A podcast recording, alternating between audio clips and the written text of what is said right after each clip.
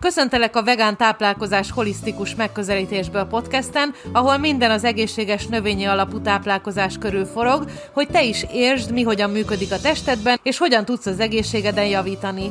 Hiszem, hogy a tudatos táplálkozás és az életmódváltás kulcsfontosságú ahhoz, hogy az egészségügyi problémáinkat enyhítsük. Rudnai Krisztina vagyok, okleveles táplálkozás tudományi szakértő, okleveles személyedző, a növényi étrendre specializálódva és holisztikus megközelítésből nézve a dolgokat.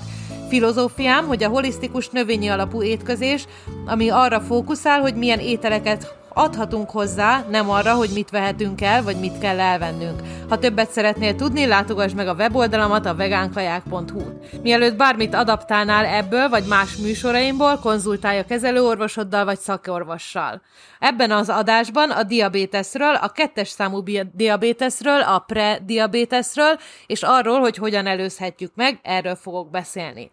Erről nagyon fontos beszélni, hiszen a populációnak az egyharmada diabéteses, vagy prediabéteses, és meg fogjuk nézni azokat a dolgokat, mivel tudod megelőzni ezt, és lesz valami, ami a hálószobádban is benne van.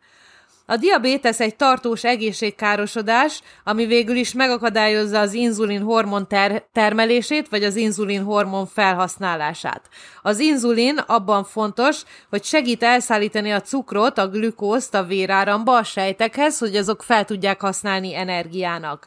Hogyha ez nem működik, vagy a sejtek nem érzékenyek az inzulinra, a vércukorban megemelkedik a vércukorszint. A prediabétesz is valami hasonló, magas a vércukorszint, de még nincs a határon fölül. A legtöbb ember, aki prediabéteses, sajnos nem tud róla. Az orvosok nem tanítanak megelőzni, csak azt tanítják, amikor már megvan a baj, és hogyan tudjuk ezt gyógyszerekkel enyhíteni, de a gyógyszerek nem igazán gyógyítanak, és nem igazán szüntetik meg a diabétesz, csak magát a problémát kezelik.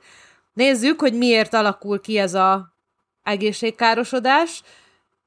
Főként azért, mert az emberek nincsenek edukálva arról, hogy hogyan egyenek és hogyan táplálkozzanak helyesen. Hogy mi az, ami egészséges, hogy mi az, ami egészségtelen. Sajnos az étellobbi, a húslobbi, a tejlobbi mind-mind arra ta- tanít minket, hogy egészségtelen feldolgozott ételeket együnk, és kevés az olyan információ, ami igazán arra koncentrál, hogy mi az egészséges és mi a könnyen elkészíthető.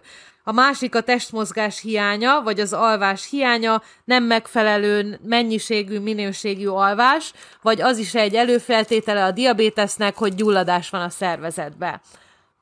A tünetek legtöbbször nincsenek, illetve vannak, csak az emberek nem veszik észre. Az emberek többnyire nem figyelnek a testükre, csak a fejükben élnek, és a gondolataikban élnek, és a tudatukban élnek, és nem figyelnek arra, hogy mi történik a testükben, mi történik a bőrükön. Például az egyik tünet a sötétebb bőr, lehet, hogy egy nagy területen, lehet, hogy egy kis területen, lehet sok, de lehet egy, egy egyfajta terület is, többnyire a hónaj, a nyak, a térd és az ízületek körüli részen. Ez lehet bőr kinövések is, apróbbak vagy nagyobbak, hajhullás, kopaszodás, és csak egy ilyen nehéz, beteg érzése az egész testednek hogyan tudhatsz róla, hogyha prediabéteszed van, vagy diabéteszed van. Mindenképpen egy vérvételt kell csinálni, és amit én tanácsolhatok, hogy minden évben csináljuk meg, amiben külön a vércukorszintünket nézzük. A vérvétel után feltétlenül konzultáljunk egy szakorvossal, vagy egy dietetikussal,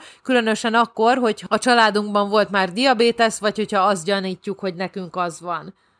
És most mondok egy pár dolgot a megelőzésre, ami nagyon fontos. Az első és a legfontosabb, ugye, amit mindenki tud, és mindenki mond, hogy megelőzzük a diabéteszt, az a cukor és a feldolgozott szénhidrátok kerülése. És itt gondolok a diet, vagy light, vagy diétás termékekre is, amikben mesterséges édesítők vannak.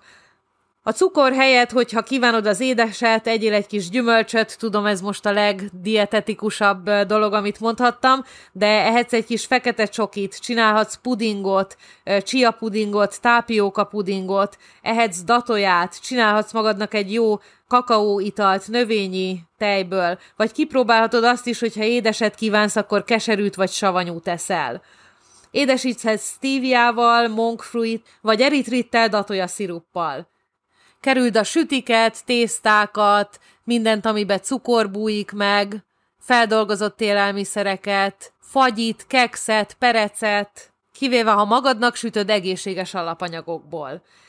Ezen kívül csökkentsük a gabonát annak érdekében, hogy megelőzzük a diabéteszt, vagy ha már pre-diabéteszünk van, és nagyon figyelnünk kell rá, ugye a kukorica, a búza, a rozs mind-mind cukrot tartalmaz, a búza ráadásul nem tesz jót a gyulladásoknak, gyulladás növelő, nem csak azoknak, akik gluténérzékek, hanem ez az összes emberre vonatkozik. Kerüljük a sült, olajos vagy rántott dolgokat, kivéve, hogyha airfryerben vagy sütőben készítjük.